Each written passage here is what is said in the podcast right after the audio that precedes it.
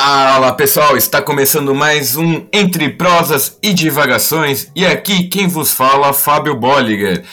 E do meu lado esquerdo, virtual, como usual, mas desta vez de uma maneira um pouco mais rouca, um pouco mais ressacada, de uma certa forma libertadora, pela terceira vez, Danilo São Feliz. Como é que tá a ressaca, meu querido? E aí, pessoal, bom dia, boa tarde, boa noite, boa madrugada a todos vocês. Nossa, a ressaca dessa vez tá, tá eterna, certo? Só vai acabar mesmo em janeiro de 2022.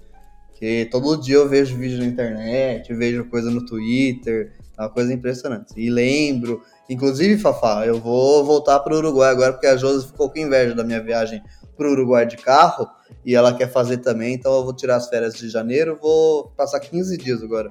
São Paulo, Montevideo de novo de carro. Coisa chata, né?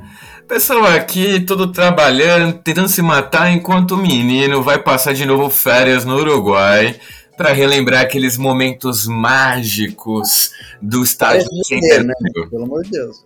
São férias de janeiro. Por favor, afinal, Danilo também é filho de Deus e todo mundo precisa de uma folga, né? Porque, por favor, eu, enquanto aqui eu tô me matando no meu mestrado. Só um adendo, pessoal. Uh, durante a gente. Nós vamos gravar, o Fábio falou que eu tô rouco de fato. E porque além de ficar rouco com a final da Libertadores, que eu gritei igual como se não houvesse amanhã, eu uh, logo depois fiquei com uma virose. Não é Covid, tá? Estou vacinado e testei. Mas eu, se eu em algum momento ficar com a voz um pouco esquisita e tudo mais, é ponta disso, tá? Então peço desculpas desde já. E é isso. Muito bem, mas muito que bem. Mas deixando um pouco o Palmeiras de lado, tricampeão, merecido, dou minhas felicitações. Espero que é, faça uma boa campanha no Mundial, mas que uma certa piada não morra também, diga-se passagem, já diria o grande craque Neto. Vamos então para o nosso tema, e que é como vocês já muito bem viram, os 30 anos do fim da União Soviética, da dissolução da União Soviética. A gente queria fazer isso um pouco mais para o final do mês, mas também como a União Soviética caiu lá na época do Natal e a gente quer passar o Natal, não quer deixar de perder aquela comida boa, resolvemos fazer aqui agora. Então, sem mais delongas, vamos entrar novamente naquele contexto histórico por Danilo Sanfelice do fim da União Soviética. Então, pessoal, começando esse primeiro bloco, como o Fábio falou, com um aparato histórico, um contexto histórico mais geral. Lembrando que nós já temos uh, episódios sobre a União Soviética, então, para especialmente sobre esse primeiro período de formação da União Soviética, uh, nós não vamos nos aprofundar muito hoje, justamente porque, primeiro, senão o episódio vai ficar gigantesco, e segundo, porque nós já temos episódio sobre isso, então se você quer uh, saber um pouco mais sobre isso, escutem o nosso episódio sobre União Soviética, que o Fábio não estava presente, era o Thiago, mas também ficou muito bom. Então, começando esse episódio específico aqui de hoje, uh, vou fazer um, um contexto histórico, uh, pegando sim o início da União Soviética, sem aprofundar muito. Uh, começar a falar primeiro sobre o Domingo Sangrento, né? Foi um episódio em São Petersburgo, em 1905, uh, onde camponeses e os poucos operários uh, russos que, que existiam na época, mas especialmente camponeses, uh, saíram às ruas para reivindicar melhorias de, de vida e para reivindicar o fim da, da monarquia de Nicolau II, né, o, o czar Nicolau II, porque nesse momento, no início do século XX, a, a Rússia ela ainda era uma monarquia, né? ela não tinha vivido o processo revolucionário burguês, ou ao menos o processo de transição para o capitalismo. Então, o que se via na Rússia era um atraso, tanto político, né, de o mundo inteiro, o mundo não, desculpa, a Europa, boa parte da Europa já viver dentro de, de governos socialistas, de repúblicas e tudo mais, e, e a Rússia não tanto de um atraso econômico muito gritante, uma desigualdade muito, muito é, gritante uh, e cada vez mais profunda. Então, uh, esses camponeses saíram para a rua e as tropas uh, do czar Nicolau II responderam com muita força e, e houve um massacre de milhares de pessoas e por isso o nome de Domingo Sangrento. Esse evento é importante para entender porque ele é o ponto inicial, né, como se fosse a o, o, o evento que fez com que os, os uh, camponeses uh, se organizassem em prol de um, de um projeto socialista, em prol de um projeto revolucionário, principalmente. Uh, e dentro desse projeto, em 1917, camponeses e operários aí nesse momento já tinha a Rússia já tinha um, um número de operários maior que mesmo o, o, a monarquia já tinha entendido que era necessário fazer uma industrialização, então tinha começado uma industrialização pequena, na verdade, mas tinha começado esse processo. Então já nas, nas principais cidades russas já haviam uh, operários e que se juntaram a enorme massa de camponeses e se organizaram em duas, duas frentes principais, os mencheviques e os bolcheviques. Os mencheviques eram uh, como se fossem uh, trabalhadores de maior renda e principalmente pequenos burgueses, uh, então defendiam ideias mais liberais, e os bolcheviques eram operários e trabalhadores uh, no sentido clássico da palavra, do ponto de vista da leitura marxista, é, e, e, esses eram liderados pelo famoso Lenin. Só fazendo aqueles os adendos básicos do, do nosso podcast, é bem como o Danilo falou, né? Vai ter é, o movimento dos mencheviques, dos bolcheviques, mas que estão dentro do Partido Operário Social Democrata Russo, se não me engano, era uma, uma coisa assim. Seguido que havia outros partidos e outras facções é, que eram contra o regime de Nicolau II, devido ao atraso industrial, uma população extremamente rural, um governo ainda muito aristocrático, dependente da, da igreja ortodoxa, comparado com as demais potências europeias, e a gente tem que lembrar um, uma, um fator muito importante, que já estamos comentando do, contexto de Primeira Guerra Mundial, a Rússia estava muito atrasada e justamente estava levando um pau da, do, dos demais países, né? Então é importante ter isso em mente porque tudo isso, esses, essa série de fatores vai nos levar até a Revolução Russa. Que lembrando, isso é só tipo. A gente só tá pegando a, a superfície do iceberg, por assim dizer, né? Sim, sim, estamos pincelando a questão porque é de fato muito extenso e complexo, então se a gente for uh, explicar toda essa questão, para depois explicar todo o desenvolvimento de 90 anos da União Soviética, para explicar o fim dela, não vai dar certo. A gente vai fazer um, um mini xadrez verbal e não, não vai ficar legal. É, então, continuando, uh, como o Fábio falou, tem, teve esses dois grupos, e esses dois grupos são importantes porque a Revolução, inicialmente, acontece em 1917, em fevereiro. Em fevereiro acontece a primeira parte da Revolução, que é quando uh, é derrubada a monarquia czarista. Então, em fevereiro de 1917, os revolucionários conseguem derrubar a monarquia. Só que nesse primeiro momento, uh, igual aconteceu em outros, outras experiências de revoluções socialistas, inclusive, uh, esse primeiro momento, o que uh, quem assume o poder são os mencheviques, que portanto são os, como se fossem os pequenos burgueses, aqueles que tinham um pensamento mais é, reformista, então é, é colocado uma, uma república no lugar, então é uma mudança bem drástica, mas é uma república li, é, liberal, né? Então, justamente colocando esses pequenos burgueses uh, no centro do poder e tudo mais. Uh, só que isso uh, faz com que o, a Rússia, nesse momento, é um país é, gigante, com uma população grande, mas uma população muito pobre. Né? Então, a imensa maioria da, da, da população era camponesa, Uh, e essa revolução liberal ela não resolvia o problema dessa população. Então, uh, em outubro do mesmo ano, outubro de 1917, uh, liderados por Lenin, acontece a Revolução Bolchevique. É, e a Revolução Bolchevique, portanto, é, coloca os, os trabalhadores e os, os, operários, principalmente os camponeses, no centro, no, no poder. É, diante disso, portanto, em outubro de 1917, começa de fato, uh, uh, com a liderança do Lenin, o, o, a, União, a União Soviética, não, desculpa, a, a, a, Revolução Socialista de fato. Né? Só que essa Revolução Socialista ela não vem uh, num preço pequeno. Né? Então, uh, naturalmente, como aconteceu em vários outros exemplos de Revolução Socialista ao redor do mundo, é, o que, que acontece? É, logo depois, em 1918, os países capitalistas, principalmente ligado, uh, liderados pela Inglaterra, a principal economia da época, e pelos Estados Unidos, economia em forte ascensão já na época, é, esses, mas outros também, França e tudo mais, outros países é, capitalistas colocam em prática a, a, o pagamento de mercenários para invadir a, a Rússia e colocar fim a esse novo governo.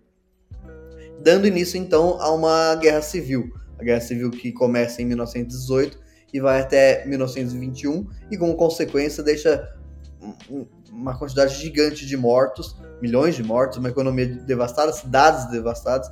Então a Rússia sai em 1921 da Guerra Civil, ainda socialista, porque ganhou essa Guerra Civil, mas com uma economia e, e, e com desenvolvimento urbano já devastados. Além da, da, industrialização, como o Fábio falou, bem atrasada. Outro fato interessante de se mencionar, fatos, na verdade, no plural, perdão, de se mencionar sobre a guerra civil russa, que sim, como o Danilo muito bem explicou, teve essa intervenção internacional, mas ela não foi direta, né?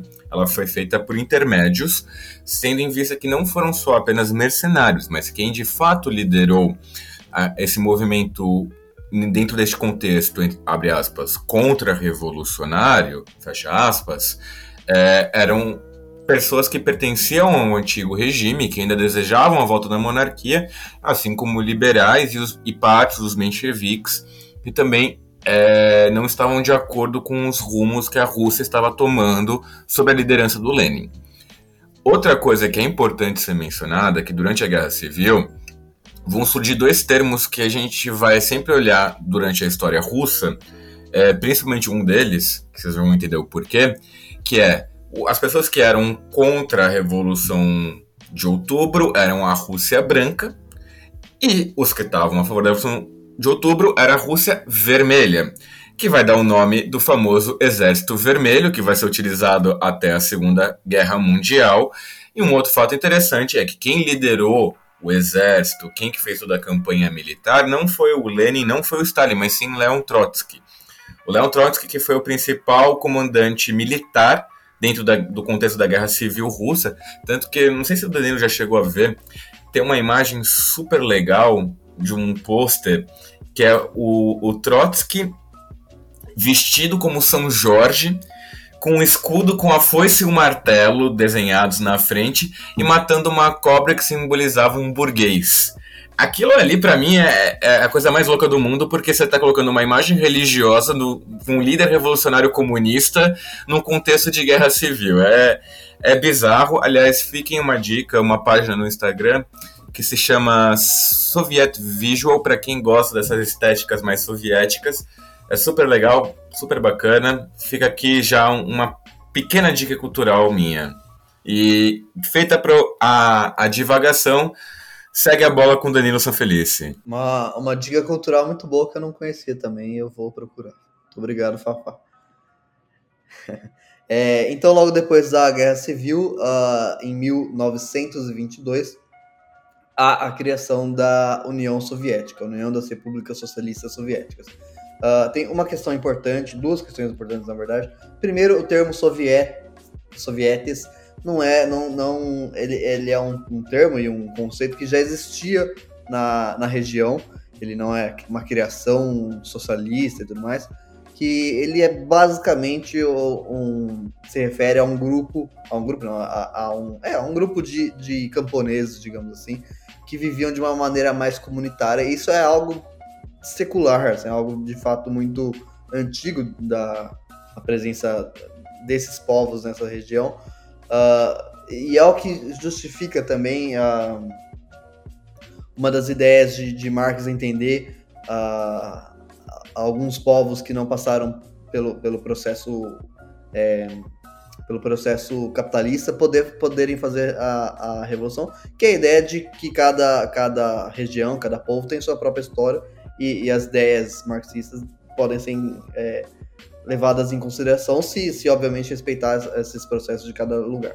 Então, o, o, os soviéticos já, já faziam organizações mais comunitárias, né? Então, que, que, então eram, eram povos que poderiam se adaptar melhor a, a, ao pensamento socialista divulgação feita, uh, a União Soviética é criada, portanto, em 22, mas tem um pequeno problema aí também na criação da União Soviética, que depois a gente vai ver no fim dos anos 60, por exemplo, acontecer problemas em isso, que é o fato de que uh, esses povos da, da Ásia Central, uh, eles possuem ao longo da sua história, não só no século XX, mas dos séculos anteriores e até hoje em dia também, disputas culturais envolvendo territórios, então culturais e territoriais muito grandes, que são anteriores às questões socialistas, são anteriores inclusive às questões capitalistas e que persistem até hoje. Então, a, a criação da União Soviética ela também coloca um problema nisso, que alguns desses povos, desde o início, eles são contrários a essa anexação, uh, não porque eles eram contrários ao socialismo, sim porque tinha um problema cultural ali, um problema de disputas culturais de muito tempo já. Isso que o Danilo está mencionando é muito importante, porque a gente tem que ter em vista que os países que foram, que fizeram parte da, da União Soviética, além, de, claro, da Grande Rússia, é, já fazia parte da esfera de influência do Império Russo. O, o, o que a gente não chegou a mencionar é que a Rússia ela vai sofrer uma grande expansão para o extremo oriente, que vai chegar até o Alasca, que é aquela história que a gente já conhece, que o Alasca era russo e vem, foi vendido para os Estados Unidos por, por um valor que não tinha, que não correspondia ao território, é, no qual a Rússia vai expandir justamente sobre, é, sobre povos que não têm nada a ver culturalmente com, com o Ocidente europeu russo. É, por mais que algum, alguns europeus fiquem chateados comigo ao dizer que a Rússia faz parte da Europa, e de fato faz, porque está dentro do espectro cultural e social é, ocidental, né, o que a gente considera como ocidental, é, esses territórios como o Cazaquistão, o, uh, Azerbaijão, Armênia, Tajiquistão, Kirguistão, Turcomenistão, Uzbequistão, acho que eu falei todos os estãos, é, já faziam parte dessa influência do Império Russo. E quando vai ter o advento da Revolução Russa, junto com a Guerra Civil, esses, territórios em certos momentos vão chegar até se separar, vão chegar a proclamar suas respectivas independências, só que com a, a, a vitória dos vermelhos, da Rússia vermelha na Guerra Civil, com o fortalecimento do Estado, eles vão retornar para essa esfera de influência e, consequentemente, fazer parte da União Soviética. O que isso é muito importante a gente também ter em mente, como o Danilo muito bem mencionou. A, a União Soviética ela não era um Estado homogêneo, é, era um Estado heterogêneo, multicultural. Tanto que é, vão haver partes da, é, do, da União Soviética que vão ter influências islâmicas, povos túrquicos, de uma grande variedade que a gente depois também vai conseguir ver é, posteriormente, após a, a, dissolução perdão, da, da União Soviética. Mais uma divagação feita é contigo, Danilo. Justamente, justamente. Então, é, isso é um fator muito importante, de fato, para deixar na, na, na, cabeça, justamente para entender algumas coisas que vão acontecer no fim, a partir do fim dos anos 60, principalmente.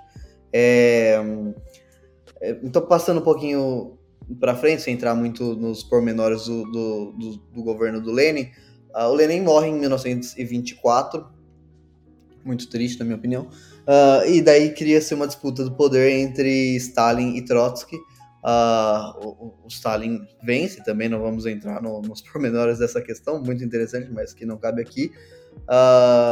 e há uma mudança econômica no modelo socialista é, soviético nesse momento, uh, porque há, o início de uma centralização do poder muito grande, que já acontecia na, no, no, governo do, do, Lenin, mas aqui há, há, um aprofundamento disso, e também há uma mudança econômica importante, que agora a União Soviética passa a ser estritamente capitalista, porque nesse primeiro momento do Lenin havia um, uma, um, um misto, né, uma economia mista entre a coexistência entre socialismo e capitalismo, por conta justamente do que a gente acabou de falar, da, de uma Rússia devastada, de uma União Soviética também devastada no, no pós-guerra civil. Né? Então, uh, era necessário naquele momento essa coexistência. O Stalin muda essa questão, entende que já é hora de, de aprofundar o socialismo e inicia seu, o seu governo dessa maneira. Uh, uma, uma, coisa importante do, do, governo do Stalin é que acontece um desenvolvimento muito grande do, do sistema educacional, tanto do, dos menores, das crianças e demais, quanto dos adultos, e do acesso da população a livros e do acesso da população a bens de consumo, então tudo mais. Então é importante colocar um pouco a questão do Stalin rapidamente em perspectiva, porque é, o período stalinista ele é muito marcado pela, pela questão da, da, da violência, né? da perseguição política, que de fato deve ser dito, porque de fato aconteceu, a, da centralização do poder, da, da perseguição a, a, opositores, de assassinatos e tudo mais, isso de fato aconteceu. Mas por outro lado, a, a qualidade de vida da população soviética nesse período stalinista até sua morte foi de fato muito boa. Então ele melhorou uma série de questões que, que há séculos eram problemáticas na, na, nas regiões. Uh, então, uh, já pulando um pouco mais, a, porque a gente falou que não iríamos nos aprofundar muito sobre essas questões, porque nós temos já um episódio sobre isso. Uh, a União, vou falar agora sobre a União Soviética na Segunda Guerra Mundial. É, rapidamente também. inicialmente, o, o Stalin ele fez um pacto de não agressão com Hitler, é um pacto muito importante para ambos, né, já que a União Soviética também era, um, era um, uma força bélica importante naquele período. Uh, mas o Hitler quebrou esse, esse pacto. Quando Hitler quebrou esse, esse, pacto, a União Soviética se juntou aos aliados e, e, e a, a, partir desse momento os aliados conseguiram um, um, um avanço importante uh, não óbvio, imediato, mas um avanço importante. E a participação da União Soviética na Segunda Guerra para a derrocada do, do, dos alemães, é, do eixo, foi muito importante. Né? É, isso que o Danilo falou é até importante porque cai no Enem, mas o Enem já foi, e para os nossos ouvintes que fizeram o Enem, espero que tenham ido bem, apesar dos pesares, né, que a gente já está habituado, que a gente pôde ver no noticiário, mas é, é importante mencionar isso. Duas questões, uma que o Danilo mencionou e outra que eu quero adicionar. A primeira é que teve o pacto nazi-soviético ou o tratado Ribbentrop-Molotov, que eram os respectivos ministros de relações exteriores da Alemanha e da Rússia, o Sergei Molotov, que vai dar nome ao famoso coquetel Molotov, invenção finlandesa, é, fica aqui o, o fato curioso, é, de não agressão. Esse pacto de não agressão vai ser respeitado por Hitler, que vai tentar invadir, vai é, tentar, che vai chegar bem perto de Moscou, se não me engano, 70 quilômetros de Moscou, só que veio o nosso querido, famoso e internacionalmente reconhecido inverno russo, que uma vez com Napoleão e agora com Hitler, vai ferrar com eles e vai fazer com que o, o, a União Soviética dê o, o troco na Alemanha. Nesse troco que eles dão, a União Soviética vai expandir o seu território, anexando posteriormente, ao final da Segunda Guerra, três países: Letônia, Lituânia e Estônia, que são os países dos Balcãs, né? O, o é, é Balcãs, acho que, se não me engano, correto. O Danilo está me corrigindo aqui. Caso gente, nós dois estivermos errados, por favor, comentem depois ali na postagem. É, e é importante guardar esses nomes porque eles vão ser muito importantes depois na dissolução da União Soviética, que de fato é a nossa questão do tema. Mais outra prosa feita, divagação feita. Segue aí, Danilo. Então, pessoal, é... continuando aqui, então essa questão da, da Segunda Guerra Mundial, com o fim da Segunda Guerra Mundial, é, inicia um, o período da, da, Guerra Fria, né, muito importante e, e, bastante conhecido também, que é a, um novo período de, de, de, de disputas, agora com os Estados Unidos, uh, só que disputas não diretas, né, embora tenham acontecido, acontecido disputas bélicas, são disputas bélicas em outros países, usando outros países de pano de, pano de fundo, mas nenhum embate diretamente Rússia ou União Soviética e Estados Unidos. Um, eram as duas principais potências desse momento, os capitalistas dos Estados Unidos e os socialistas da, da União Soviética, e a ideia dos dois era, era expandir os seus modos de vida, os seus modos de pensar, os seus modos de produção para o resto do mundo. Né? Então, por isso o choque entre os dois. Uh, de, dentro desse período se destaca, portanto, alguns fatores. Primeiro, a corrida espacial, muito famosa, né? Tem a, a Laika que, que os soviéticos colocam no, no, em órbita, tem o primeiro ser humano a, entrar, a, a conseguir ir à órbita, que eu não lembro o nome, mas era soviético, em 1961, se não me engano.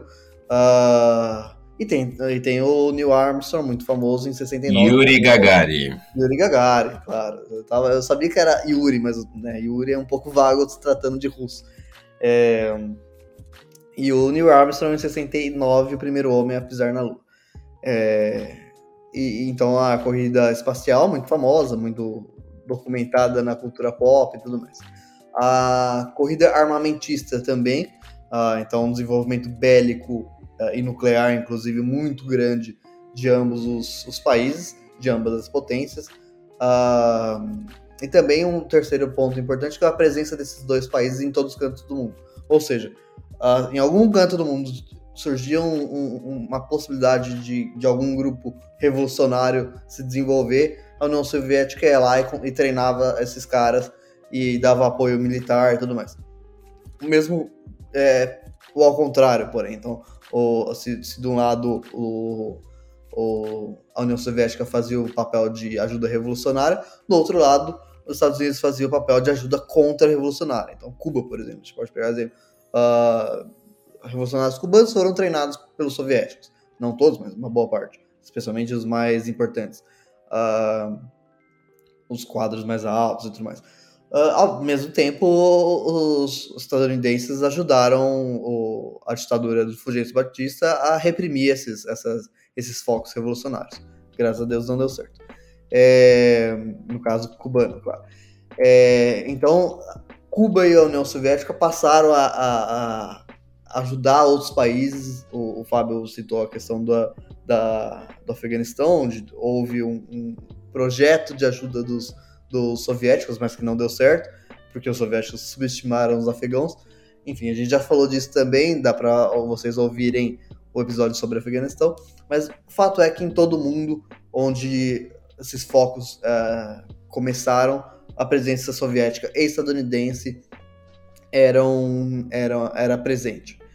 Uh, em, os Estados Unidos, inclusive, como eu falei de Cuba, mas caso do Brasil, por exemplo, exemplo muito claro disso, os Estados Unidos passou a, a bancar ditaduras para evitar justamente o, o, avanço das ideias socialistas. Então, essa, esse pessoal, essa, aqui a gente, se o Fábio não tiver mais nada para falar desse ponto, aqui a gente acaba o primeiro bloco, que é o bloco da, da, da, da construção histórica da União Soviética até o fim da Segunda Guerra Mundial, início da, da, da Guerra Fria e tudo mais. Então, esse é o primeiro bloco, rápido para a gente falar num contexto histórico geral. Agora, então, portanto, a gente vai começar o segundo bloco, pessoal.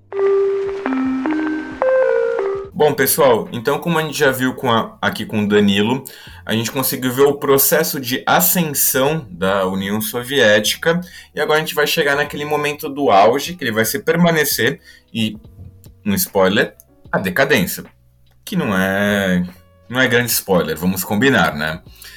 Bom, como o Daniel falou, a União Soviética já entrou no contexto de Guerra Fria com os Estados Unidos.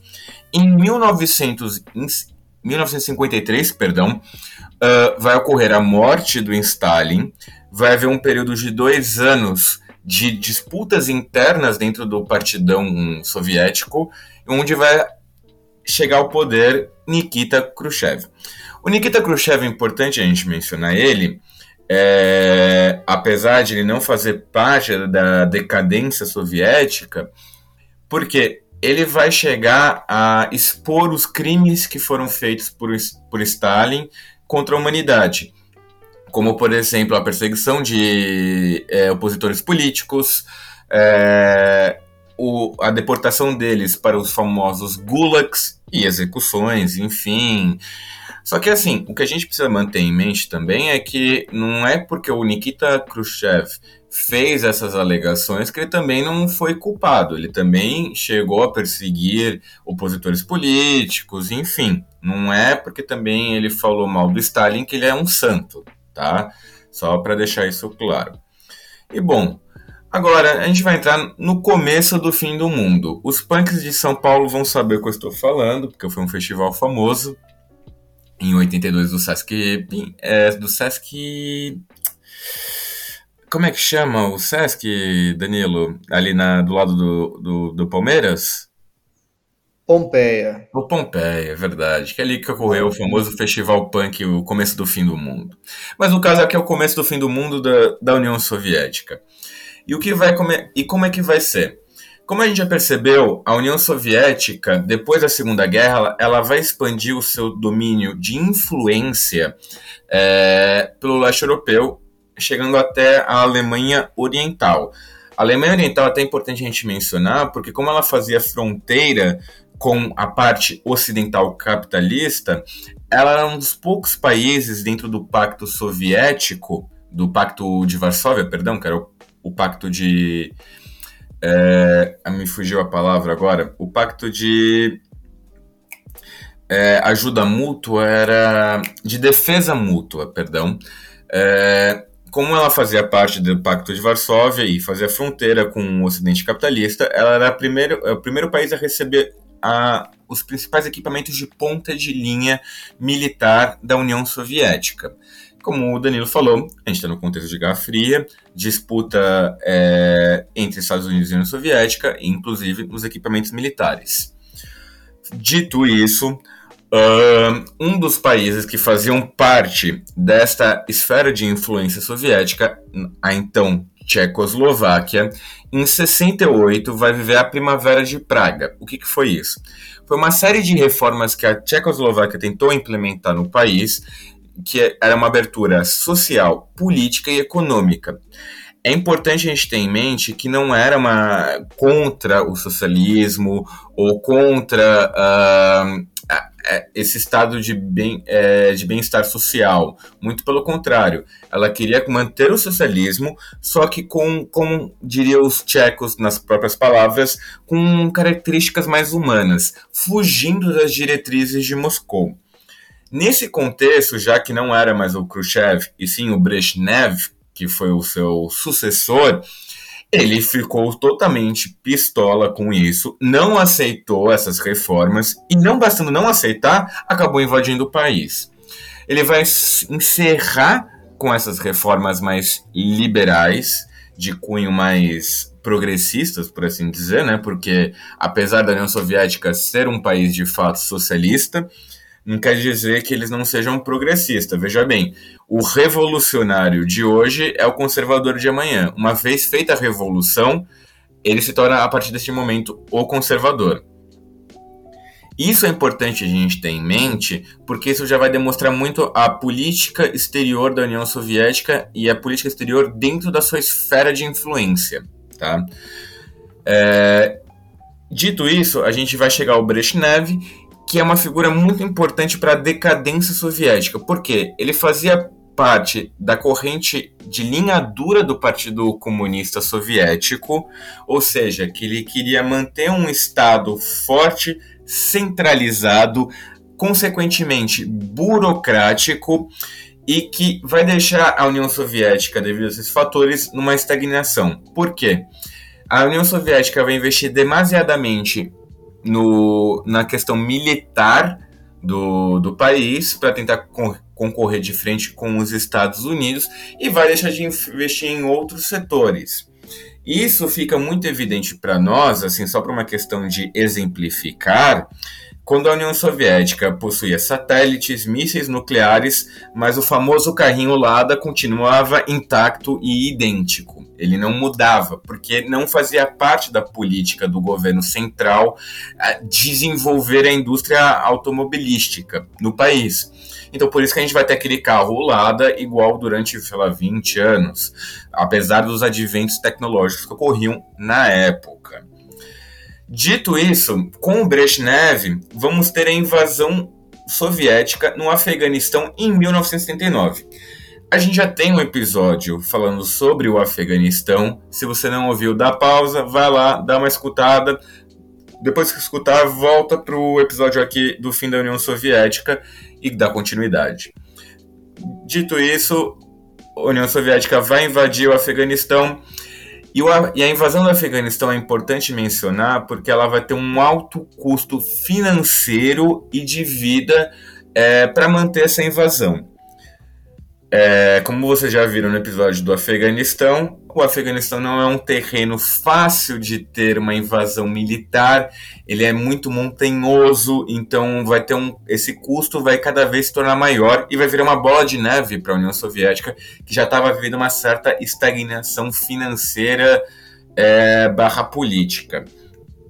O fato é que o Brezhnev, em 80, ele vai sofrer um AVC, um derrame cerebral, ele vai se afastar da, da, do, dos holofotes, ele vai continuar então como líder da União Soviética, mas num caráter mais efêmero, mais emérito, e, vai, e a União Soviética desse, nesse período vai ser comandada pela linha dura do partidão, né? O Politburgo clássico da União Soviética.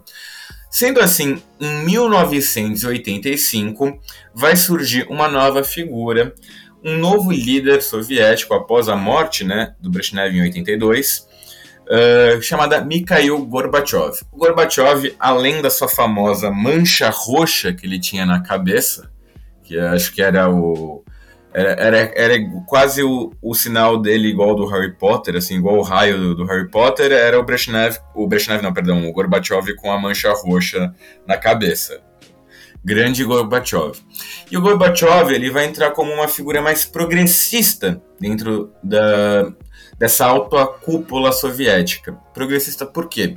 Ele vai implementar é, uma série de medidas que vão tentar desburoc desburocratizar a máquina estatal num nível que ela tente se tornar mais leve e mais acessível à população, que vão ser as políticas conhecidas como eu vou ter que colar aqui porque infelizmente o meu russo não é dos melhores.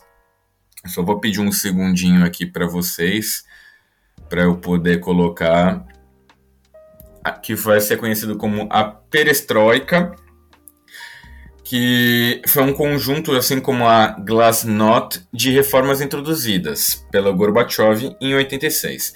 A palavra perestroika, ela literalmente significa reconstrução. Ela vai ter uma conotação de abertura econômica, ela vai tentar é, fazer uma abertura maior econômica, tentando fomentar um pouco mais a economia. Nesse contexto, a gente vai ver empresas americanas indo até mesmo para a União Soviética. Vai abrir o primeiro McDonald's em Moscou, que vai formar uma fila gigantesca. E isso acho que, se você procurar no Google, você vai conseguir ver imagens. É da, do, primeiro McDonald's, e é até engraçado porque como o McDonald's já é vermelho, você fazer isso na União Soviética é tipo fazer, casar útil ou agradável. E a Glasnost vai ser uma abertura já política. O que isso quer dizer? Já vão abrir para outros partidos, outras correntes ideológicas que não a do partidão soviético. Então, você já vai demonstrar um pouco a abertura que isso vai ter.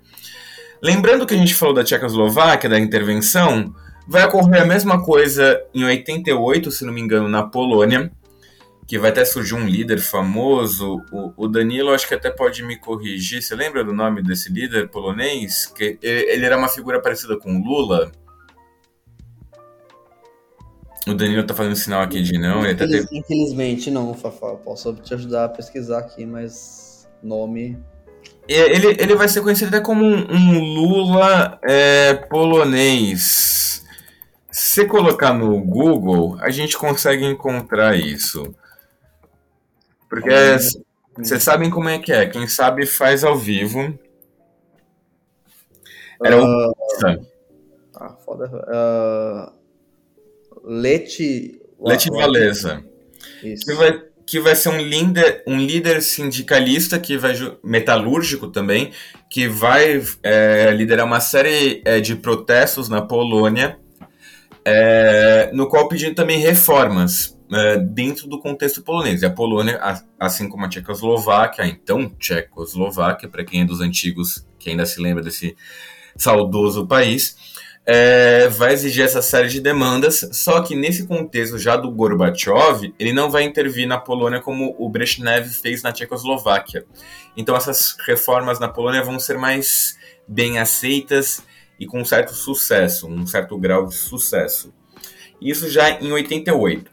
Em 89, a gente vai ter um evento que ficou internacionalmente conhecido. Eu tenho um pedaço na minha casa deste evento, que é a queda do Muro de Berlim. A queda do Muro de Berlim, o Muro de Berlim em si, ele vai se tornar um símbolo da Guerra Fria, no qual vai dividir o Oriente e o Ocidente, o, o leste europeu comunista do Ocidente capitalista, ou como diria... Um pedaço do muro aí, velho? Eu tenho, eu, eu, comprei um pedaço do muro de Berlim. Quer dizer, pode ser que o, o, o camelô lá me engabelou, me vendeu um pedaço do muro da casa dele, não sei. Pode eu, ser. Eu acredito que sim. Qualquer, por via das dúvidas, pretendo voltar para Berlim e quem sabe eu consigo um pedaço de verdade. Mas já vi o muro de Berlim. Aliás, para pessoal que gosta de história, quando tiver um dia a possibilidade, quando o real voltar a se valorizar, vão para Berlim, porque, pelo amor de Deus, aquela cidade respira história em todos os seus contextos. Ah, assim, o, o, o, o, o quarteirão, um quarteirão do hotel que você vai ficar tem um milhão de histórias para serem contadas. Mas enfim, feita a divagação, voltando para o Muro de Berlim, em 89 vai acontecer a queda do muro, e isso vai ser literalmente o começo do fim é, da Guerra Fria, uh, e da União Soviética. Nesse contexto também, Gorbachev e Reagan já vão assinar os primeiros tratados que vão limitar as, as proliferações de armas nucleares, o que também já vai dar um contexto de fim da guerra. Dito tudo isso, o que vai acontecer dentro da União Soviética? O que vai acontecer é que, dentro tanto do contexto, dentro do, da corrente mais autoritária e conservadora, da linha dura do Partido Comunista, vai ficar descontente com essas é, mudanças, com essas respectivas aberturas, tanto é, social, política como econômica. E para os liberais, que dentro da Glasnost vai surgir uma figura muito importante chamada Boris Yeltsin, é, vão achar essas reformas muito tímidas e, e, de pouco de pouca efetividade, vamos por assim dizer. Ou seja, o, o Mikhail Gorbachev vai estar desagradando tanto a ala mais conservadora quanto a ala mais liberal uh, dentro da, da União Soviética.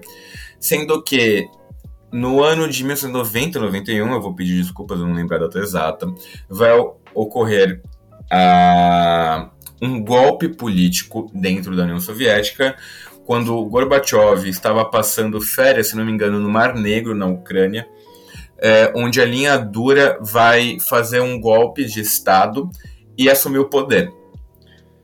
Esse, esses, esse golpe vai durar mais ou menos algumas semanas, sem poucos dias, melhor dizendo até, sendo que tropas fiéis ao Gorbachev vão reassumir o poder e recolocar ele no poder.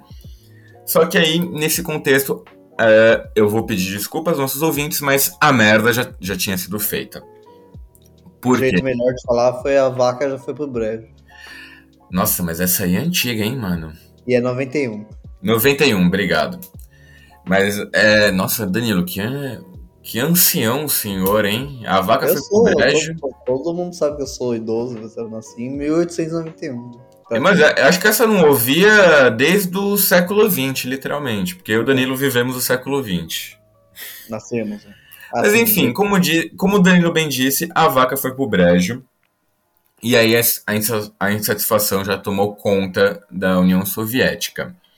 O que vai acontecer nos capítulos seguintes é que o, o Gorbachev já desacreditado, por assim dizer, e com Boris Yeltsin cada vez tornando uma figura mais forte e vai tomar um papel muito forte durante o golpe da linha dura, no qual ele vai subir em cima de um tanque na frente do parlamento da, da Duna, na Rússia, e vai pronunciar palavras fortes, vai desafiar o, o, o Gorbachev em plena Assembleia Legislativa, ele vai, consequentemente, se tornar presidente da Rússia Soviética, não da União Soviética. É, é necessário fazer esse, essa separação. Ele como se tornasse um, um governador de estado, que seria o equivalente ao Brasil.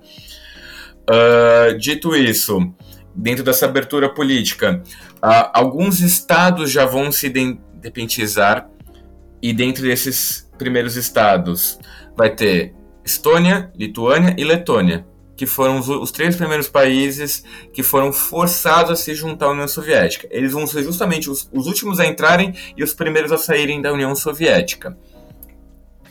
Nesse, nesse contexto, vão seguir as repúblicas da Ásia Central, os famosos estãos. E aí, por final, a Rússia vai sair no dia 25 de dezembro, um dia de Natal, é, de 1991. Tem até uma imagem clássica do também como é que chamava o apresentador do Jornal Nacional na época, que tem aquela voz do Mr. M. O, é, porra, Cid. Não, é, Cid Oliveira, né? Cid Moreira. Cid Moreira, é, isso. Moreira. Obrigado, Danilo. Espanha. Que ele vai da matéria falando que o fim da União Soviética. Você tem uma imagem clássica do Kremlin onde abaixa a bandeira da União Soviética e sobe a bandeira tricolor russa. E aí chegamos ao inevitável fim da União Soviética. Só que tem um porém. A União Soviética não acabou neste dia. Não foi quando a Rússia saiu da, da União Soviética, porque a União Soviética não acabou ainda houve um estado que continuou por mais quatro dias enquanto União Soviética, que é o estado do nosso querido Borat, o Cazaquistão. O Cazaquistão ele demorou ainda quatro dias depois da saída da Rússia é, para se desfazer da União Soviética e por quatro dias oficialmente o Cazaquistão era a União Soviética. É só um fato aleatório interessante, mas que eu acho que não deveria deixar de ser mencionado. Dito isso, chegamos e encerramos aqui com a questão da União Soviética e agora vamos abrir a questão do pós-soviético e o porquê disso. Uh, quando a União Soviética acabou, isso foi um fator extremamente preocupante para a comunidade internacional por uma série de razões. A União Soviética era uma superpotência, uma potência nuclear e que estava totalmente desmembrada. E isso é importante porque com quem vai ficar as armas nucleares? Uh, claro que a Rússia foi decretada a herdeira da União Soviética, só que você ouve é, algumas questões interessantes sobre esse assunto. Por exemplo, quando a Ucrânia saiu, que a Ucrânia também sempre teve um movimento independentista muito forte desde o início do século XX, a, a Ucrânia, quando se independizou da União Soviética, se tornou a terceira ou quarta maior potência nuclear. Porque boa parte do arsenal nuclear soviético se encontrava dentro da Ucrânia. Isso foi resolvido após acordos uh, entre Rússia e Ucrânia, onde as armas uh, nucleares foram devolvidas à Rússia. Né? É, isso é um fato interessante. Outras questões que vão é, permanecer até os dias de hoje e no qual nós podemos observar com maior clareza é, vai ser, por exemplo, na questão do Cáucaso entre o conflito entre Armênia e Azerbaijão, Azerbaijão, perdão, so, sobre a região de Nagorno-Karabakh, que é de maioria armênia, só que ficava incluída dentro do território do Azerbaijão. Isso é um problema porque foi na época de Stalin quando uh, foi feitas as divisões territoriais e a região ficou consequentemente com o Azerbaijão, só que isso não importava naquela altura de naquele contexto, porque é tudo o mesmo país. Só que com o fim da União Soviética vai eclodir a guerra de Nagorno-Karabakh, no qual vai gerar esse conflito que permanece até os dias de hoje. Recentemente, é, no início do ano passado, se não me engano, houve, início desse ano, perdão, houve o conflito entre o Azerbaijão e a Armênia novamente sobre o Nagorno-Karabakh, no qual o Azerbaijão vai ter uma grande vitória sobre a Armênia. Outro conflito muito importante ser mencionado foi a da Moldóvia, onde vai ter a região da Transnistria, que é o extremo oriente da Moldóvia, que é de maioria eslava, tendo em vista que Moldova é um país de origem latina romena, é, no qual vai haver um conflito também interno e vai ser decretada a República da Transnistria. Dito isso, o que é muito importante, porque vem de uns. Esse é o país dentro de, no qual possui um clube de futebol muito famoso, chamado o Xerife. O Xerife que ganhou do Real Madrid, que está na Liga Europa e que está aí. Para quem não sabia dessa, Xerife vem de um país que nem sequer é reconhecido internacionalmente, que é uma dissidência, um desmembramento da Moldóvia. E por fim, e não menos importante, vamos ter o conflito da Crimeia. A Crimeia também que é muito importante porque a Crimeia é de maioria russa, russa, perdão, e está dentro do território ucraniano, que novamente é daquele contexto do Stalin, onde a Crimeia chegou a ficar com a, a Ucrânia, mas isso era indiferente porque era tudo União Soviética. Uma vez desmembrada da União Soviética, vai ter essa questão que isso que é muito importante, tanto com a Transnistria quanto a Crimeia, vai haver esse contexto da do pós-soviético das populações russas que estão fora do Estado russo. Por quê? A Rússia, como herdeira da União Soviética e como o Estado maior, ela sente-se na obrigação de defender as suas populações que estão fora do território russo. A Estônia, o Cazaquistão, que metade da população é russa, a Transnistria e a Crimeia englobam-se dentro desse contexto. Tanto que, com o fim da União Soviética, vai assumir Boris Yeltsin enquanto presidente da Rússia. Ele vai ser definitivamente um péssimo governante, com essas famosas gafes devido ao seu abuso de álcool, e no qual vai ser um território fértil para um ex-agente da KGB, um tal de Vladimir Putin, eu não sei se vocês conhecem este nome, no qual, após a crise do Yeltsin, que ele vai, porventura, renunciar, Putin vai assumir e como se diz no ditado popular, em terra de cego, quem tem um olho é rei. No caso, Putin tinha os dois olhos e ele vira imperador. Né? Então, é, o Putin já vai assumir esse poder, ele vai já ter uma política de vontade expansionista, tanto que existe até essa corrente saudosista que quer que volte a União Soviética, o que a União Soviética que nós conhecemos no século XX, infelizmente, ela não vai voltar para quem quer que volte, mas o, o Putin tem esses olhos. Tanto que a Crimeia já foi anexada, provavelmente em algum contexto a Transnistria vai ser anexada. É, o único problema é a Ucrânia, nós temos a, guerra da Ucrânia com é, a região de Donetsk, que é fam famoso pela, pelo time do Shakhtar Donetsk. Uh, ela vai gerar uma, é a série de conflitos pós-soviéticos vai ter a Ossétia do Sul e a Abkhazia na Geórgia. Enfim, poderíamos passar um, um episódio inteiro falando sobre o pós-soviético. Aliás, caso vocês queiram, é, comentem, deixem seu recadinho, digam o que vocês acham. E bom, pessoal, o Danilo. Podemos, nós podemos fazer igual fizemos para esse episódio, que é abrir opções na, na caixa de, de, de de pergunta, não, de enquete no Instagram, foi, uma, foi algo que deu bastante certo, que vocês gostaram bastante, votaram bastante, e que chegamos a esse, a esse episódio que estamos gravando agora. Ah, podemos colocar, anota aí, Fafá, a gente é, coloca como uma das opções para os seguintes.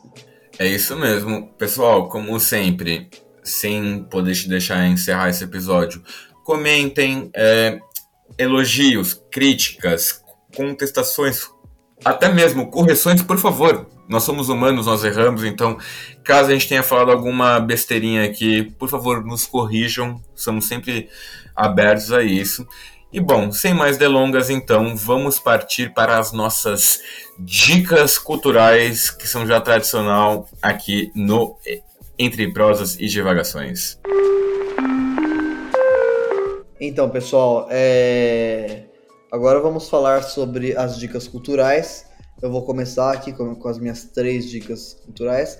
A primeira, uh, um, um, livro do, do Lenin, a figura histórica que eu particularmente gosto bastante, chamado Estado e Revolução, uh, no qual ele teoriza a, a, o papel do Estado Estado é, conceitual, né? não só o Estado capitalista, então o Estado, o que é o Estado, então falando de uma forma geral, o que, ao entender marxista dele, para que, que funciona o Estado, e daí sim foca mais no Estado capitalista e posteriormente no Estado socialista, e o, e o papel desse Estado num, num processo de revolução, e algo importante de, de que ele fala, e o, o Tchê também defende, que a revolução não é só a tomada do poder, né? A revolução é, é, é, a partir do momento que você está lá, você mudar a sociedade, mudar os conceitos, o modo de produção, e isso demora bastante tempo. Então, a revolução dentro do conceito do Lenin também é todo o processo até chegar ao comunismo. É, esse livro é muito bom. O segundo livro, uh, ainda, e daí é uma, até uma brincadeira com o nome, né? O segundo livro chama Mulher, Estado e Revolução, que é da editora Boitempo, e que fala sobre. Uh, é, é, escrito por Wendy Goldman, e fala, muito importante, a, a, o papel de pioneirismo da mulher na Revolução de 1917, o que eu acho algo muito interessante, como que já em 1917 a mulher soviética, a mulher na, na Revolução Russa, uh, já possuía um, um, papel de protagonismo muito grande e também de, de nesse início de, de, de governo é, pós-guerra civil também. Muito interessante isso. É, pensando também numa questão de gênero.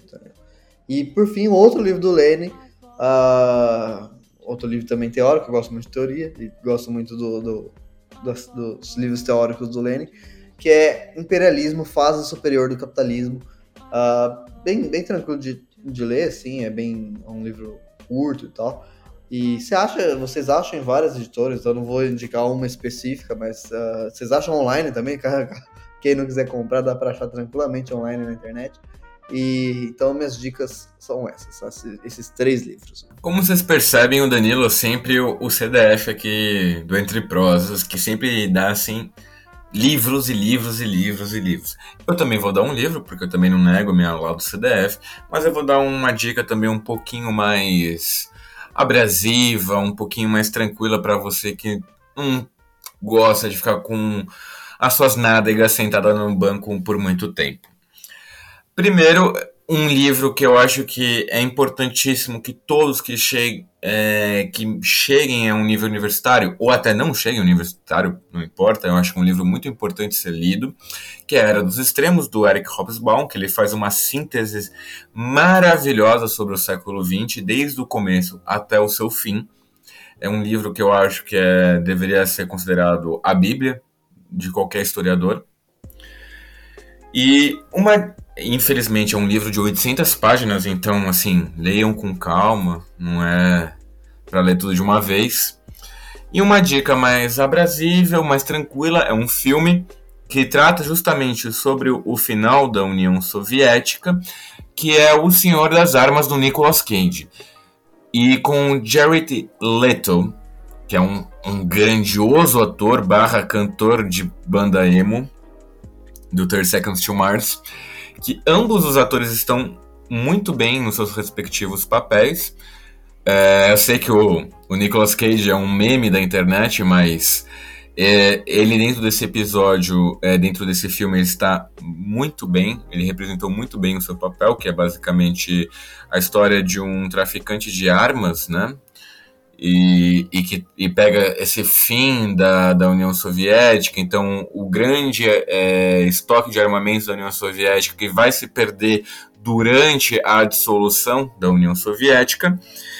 Enfim, pessoal, é, essas são as minhas dicas. Gostaria de agradecer a você que chegou aqui até o final. É, mais uma vez, comentários, sugestões, críticas, qual, o que for, não deixem de mandar pra gente, tá, pessoal? É, somos sempre, estamos sempre abertos. E claro, aquele recadinho básico de sempre. Sigam a gente nas redes sociais. É, qualquer outra coisa, estamos sempre aqui de portas abertas para vocês. Tá certo, pessoal? Mais uma vez, um agradecimento e um grande beijo no coração e na nádega esquerda de vocês. Eu prefiro não beijar nada que de ninguém. Mas muito obrigado por, por ouvirem, nos compartilhem, nos enviem para mamãe, para papai, para amiguinho, para cachorro e beijos a todos. Falou!